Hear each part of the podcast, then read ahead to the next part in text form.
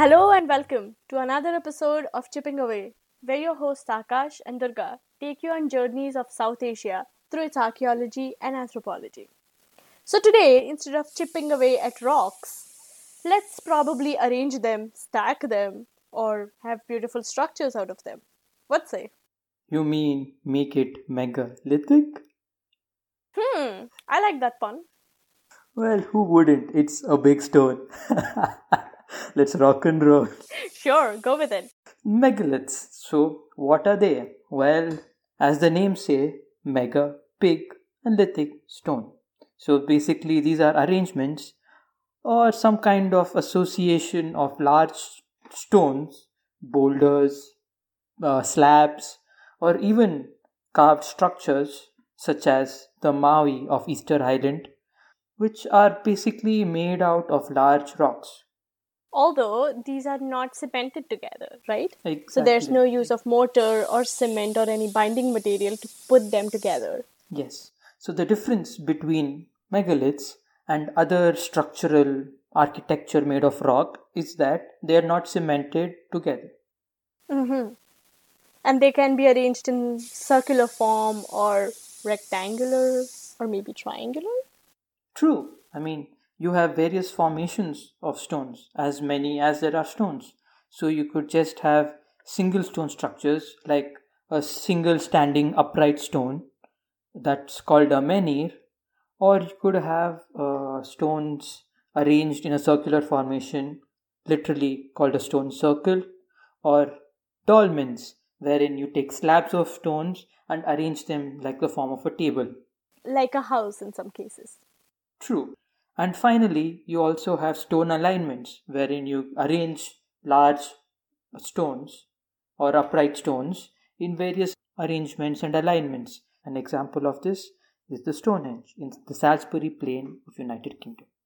And it was in 1823 that Babington reported first megalithic in South Asia in the British records. And the megaliths did not come out of nowhere. I think most of the people around the world knew of their existence or the practices associated with megalithic structures. But it just found an academic place or a place in academic inquiry since the 19th century. And since then, we have had a lot of systematic studies about megaliths in South Asia and around the world.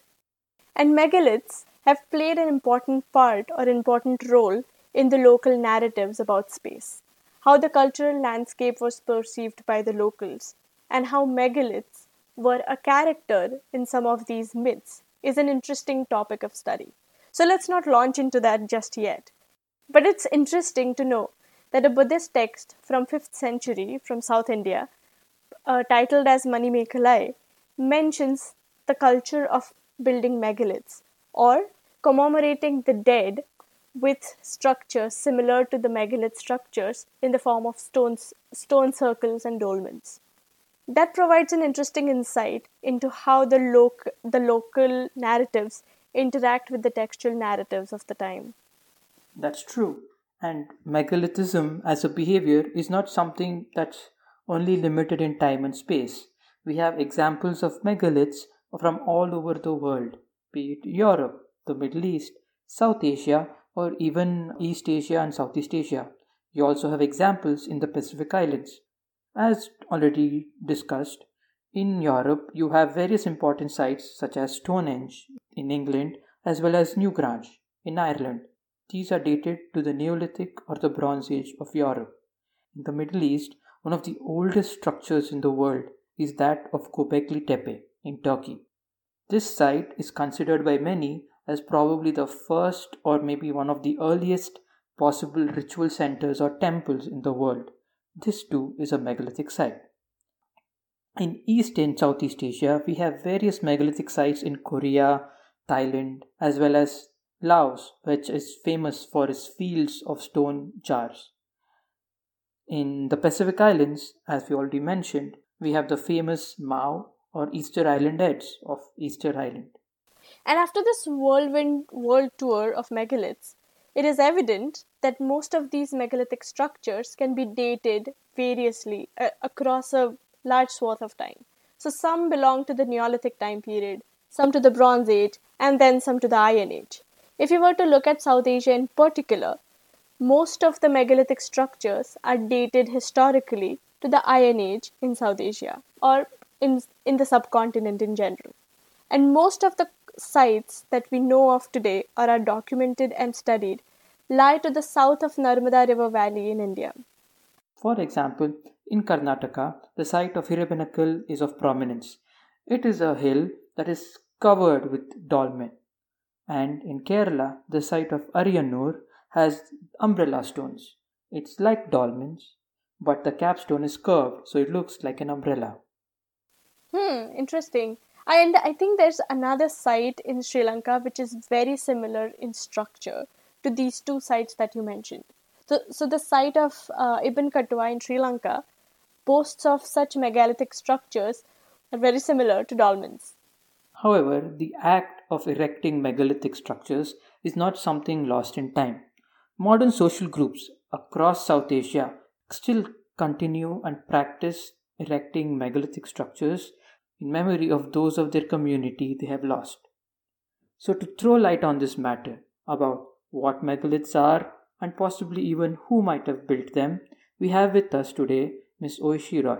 She is a postdoctoral researcher who works on iron technology in central India, specifically Vidarbha, which is the eastern part of Maharashtra. Hi, Oishi. Hi, Oishi. Hi. Hi, Akash. Hi, Durga. So, tell us, what are megaliths? See, uh, when we're talking about megalith, megalith, very simply, if you break the word, it is mega is big and lith is stone. So it's basically big stone architecture. So very simply saying megaliths are burial architecture that was being done by the people who were iron using people or an iron producing people. So these people, uh, they wanted to bury their dead, and to bury the dead, they were making these structure using these big, big stones or big, big boulders. So that is simply what is megalith. Right. And you mentioned iron use, like these cultures or people were using iron tools and implements. So that's how we connect megaliths with Iron Age, is it? Yes, uh, not for every part of, in, of the Indian subcontinent, but for the region that I work in, that is Vidarbha region, that is Nagpur, Chandrapur, Gadchiroli region, region, yes, with megalith is contemporary, not just using iron, producing and using. So, uh, what exactly is your work? What do you do?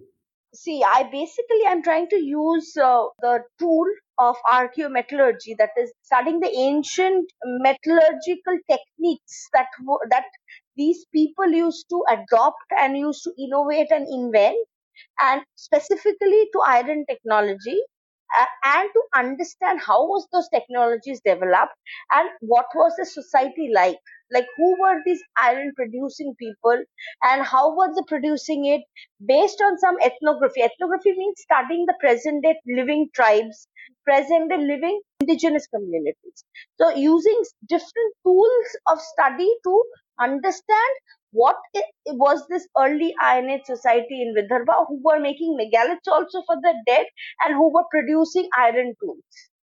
Could you elaborate a little about the connection between the ancient societies and modern societies that you have seen through your study? If you look at uh, the region called Gadchiroli, which is uh, mm-hmm. on the border of Telangana and Maharashtra, it's a very interesting place because it is uh, absolutely nestled in deep forested tracts and uh, very undulated uh, uh, terrain. And we have a tribe living there called the Gond tribe. Hmm. Yeah, you have two clans. That is the uh, Bada Maria Gonds and the Chota Maria Gonds. Hmm. And the Bada Maria Gonds who stay in the forested tracks, so they still use slings, uh, bow and arrow, and uh, they still hunt. They don't really do agriculture. They do hunting, like rats, mongoose, but then when you speak with them and when you ask them about the death rituals, it is very interesting to know that they make dolmens and dolmen dolmenoids for their dead. What you see as dolmen and dolmenoids that was that we found in the southern region from Brahmagiri and uh, Porkalam, Sannur, similar structure is still done by the Baramaria Gonds. Hmm. They use four boulders to line up the pit. This pit is dug underground and they lie they lay the body there with some funerary they believe in funerary offerings. which is another mm-hmm. big trait of Vidarbhan megaliths, funerary offerings related to your life that you led. And they will always place a, a small piece of gold or sometimes a small piece of silver because that is considered as a passage.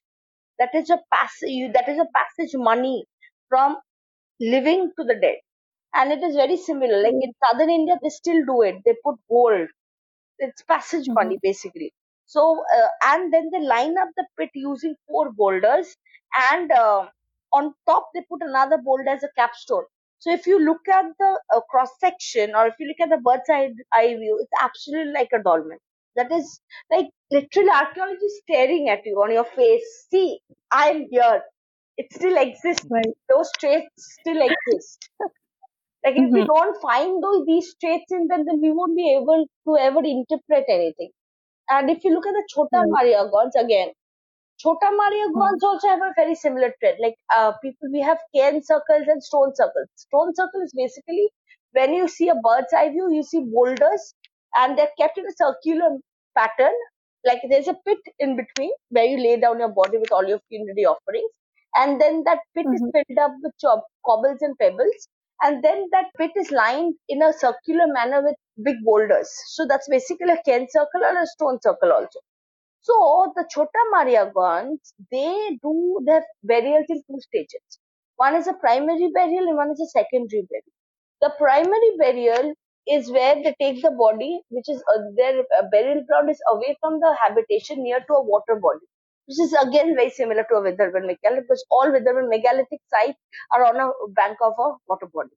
And then they dig, dig a pit and they lie the body there. And they put funerary offerings there, like hookah pipe, then rice, todib, then uh, they put uh, a, they sacrifice a fowl or a chicken and they put that also. They actually close that pit. You make a tumuli on top of that with cobbles and pebbles. So when you look mm. at it, it's exactly like a cairn circle. And then on top of the tumuli, they put all the clothing of the deceased and the charpoy and all. So if you see a freshly constructed burial or if you see a burial being constructed, you'll say it's a cairn circle. And then on the 13th day, what they do, after everything happens, like on the 13th day, they throw a feast. And they have a community memorial ground. They don't call a burial ground, which is near to the habitation, just at the beginning of the habitation, where they erect a menhir for the male and a dolmen for the female and it is a feast for the entire community. But then not everybody can do a community feast. So not everybody has a menhir or a dolmen in his name after his or her name after he dies. So you see the similar when we are talking about like uh, uh, in archaeology, we always say that the habitation is so big where people used to stay, but we get burials so few. Why do we get so few burials? So it can be answered that not everybody had the money to give a very elaborate burial. It's not about money, it is about people and also and if now we are telling money, then also it will be some other commodity which will work as money. So uh, not everybody can give a burial, an elaborate burial. So it was the burial or erecting a menhir or a dolmen is very it was selective people. So you get analogies from your from ethnographic context to our context to understand your archaeological data.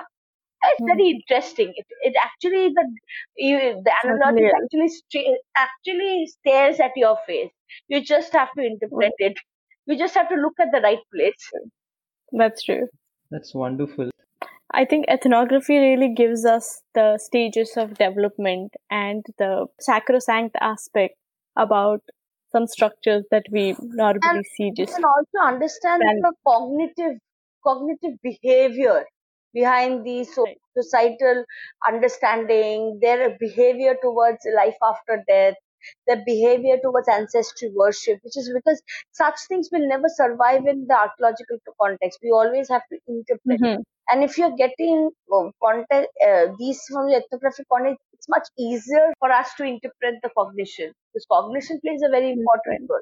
And I think you mentioned something about the water body or proximity to water body. Mm-hmm. And I remember when we went to Bhagimori, we had a, again a site in Vidarbha we had a similar setting where some of the stone circles were very close to the water body. Yeah. So, could you talk a little about geography and how it ties with the culture of megalith.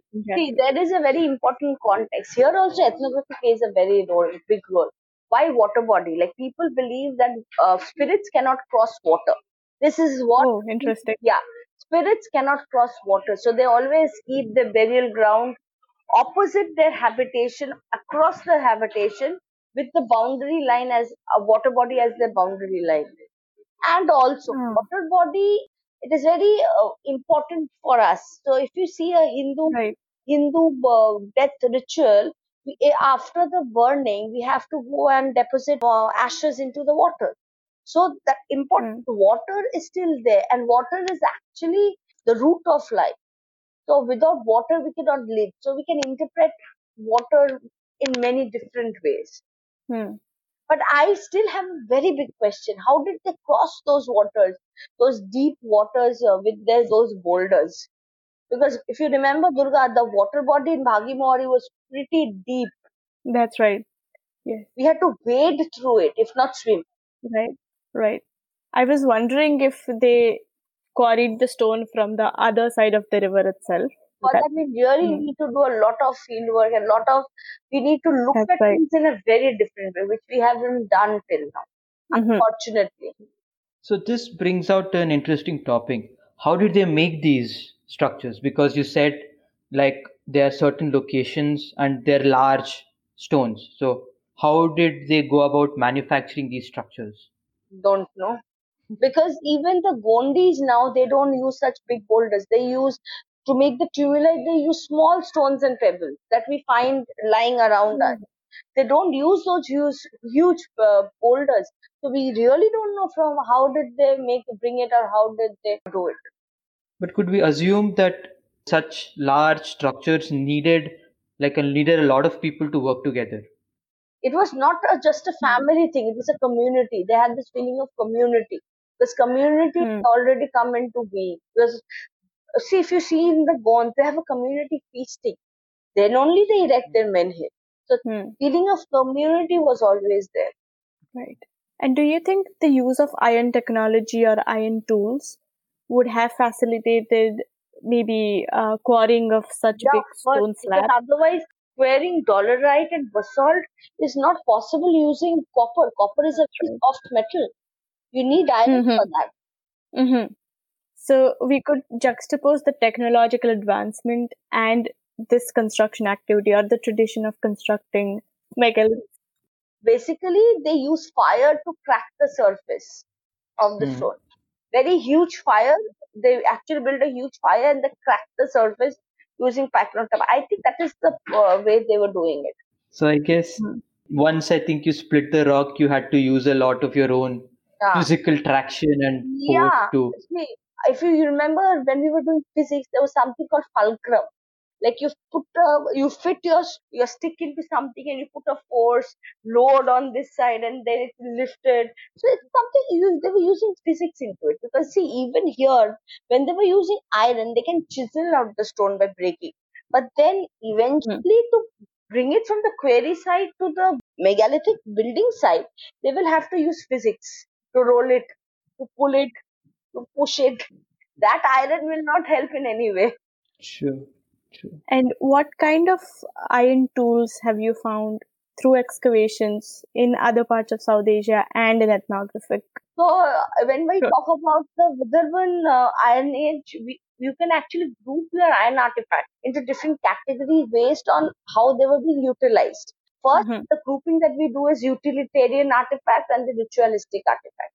So utilitarian is basically something that is being utilized or being used, and ritualistic is they used to make miniature artifacts of the same tools to be just buried with the deceased as funerary offerings. So within utilitarian artifact, you have uh, agricultural tools. Then you have uh, defensive, offensive purposes where you have horse ornaments. Then you have household artifacts like ladle.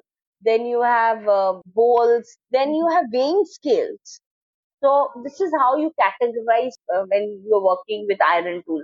So because based on these categories of tool also, uh, we actually come down to the concept of standardization Then we come down the concept of specialization of labor because uh, specific tools will be used by specific artisans and those specific artisans will be performing specific profession.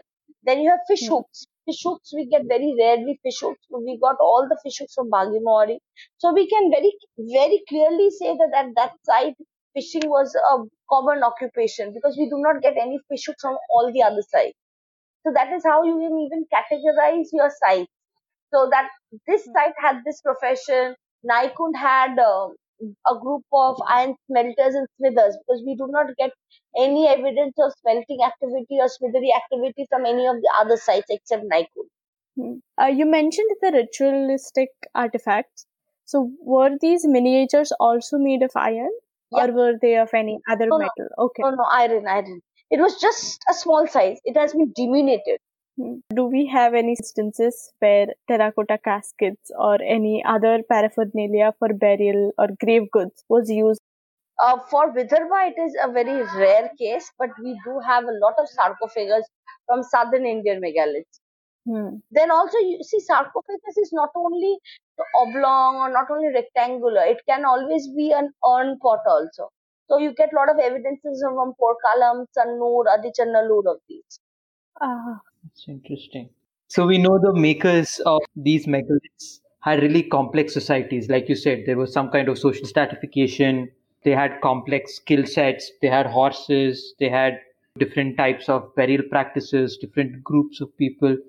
So we can assume mm. safely that this was a very complex society.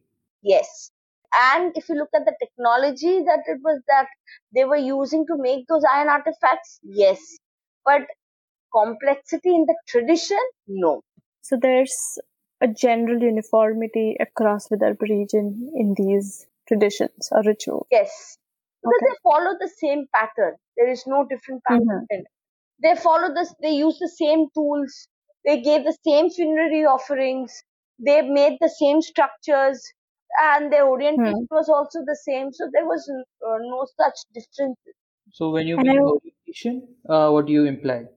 Orientation of the body, north south. Okay. Okay. So the head was always facing north. Yeah. Yeah. And I'm going to change gears just for a bit because this has been a pressing question in my head about iron smelting and making of iron tools and implements. So could you tell us a little bit about the smelting sites and uh, what is the associated material? So the only site mm-hmm. which is known in Vidarbha is Naikund. And why okay. do we say Naikund is a smelting site? Because we get evidence of a furnace which has been replicated eh, eh, and is there in the Deccan College Museum. And uh, you get tuyeres, and tuyeres is basically clay pipe through which the air passes, and it actually helps the carbon to get formed. Then you get cinders, which is the burnt uh, charcoal. Then you have lumps. Then you have a lot of slag, and you have unfinished artifacts, and you have finished artifacts too. So based on these, you know that it is a iron smelting workshop. And we do not get any other evidence from any other sites till date. I hope we get more. Was till now the only center is Naikund. I just have another question in terms of time. In what epoch do we situate Iron Age and megalithic cultures in South Asia, specifically in Vidarbha? Just after the Chalcolithic period and just before the early historic, so to make it very simple see if you look at Naikund, we get 630 plus minus 100 BCE. Hmm. Okay, so about two and a half thousand years ago from present. Yeah. Hmm. And one last question, maybe. How do you situate Vidarbhan megalithic culture in the context of Iron Age culture in general? When we used to talk about early Iron Age, there were two groups who used to say foreign origin. Foreign like mm. iron has come from abroad iron has come from uh, western northwestern uh, part of uh, the world and from makran coast from baluchistan and uh, the achaemenids got it in. When we tried to started when we started saying that no we have indigenous origin there the regions of ganga plains and vidarbha started playing a very important role because if we have to argue that we have indigenous origin then we need to have evidence so Vidarbha actually, along with the sites of Malharaj and Alkatila and Lahuradewa from the Ganga plains, Vidarbha has played a very important role for over a very long period of time to situate the Indian subcontinent on a very strong footing by saying that yes, we have evidence of indigenous iron working in this region. We have our own phase of development. We were not dependent on anybody else in a very simple way. Thank you so much, Oishi. Cool. It was wonderful talking with you all. Oh, thank you. The pleasure is ours. Exactly. And we'll probably have you again some other time to discuss something else that you'd like to talk about. Sure. Yeah. Cool. Thank you so much. Bye. See ya. Bye. See ya. And thank you all for tuning in into today's episode of Chipping Away. So keep the conversation alive and follow us on Instagram and Twitter at chippingawayind and shoot us an email at chippingawayind at gmail.com. So until next time, bye bye.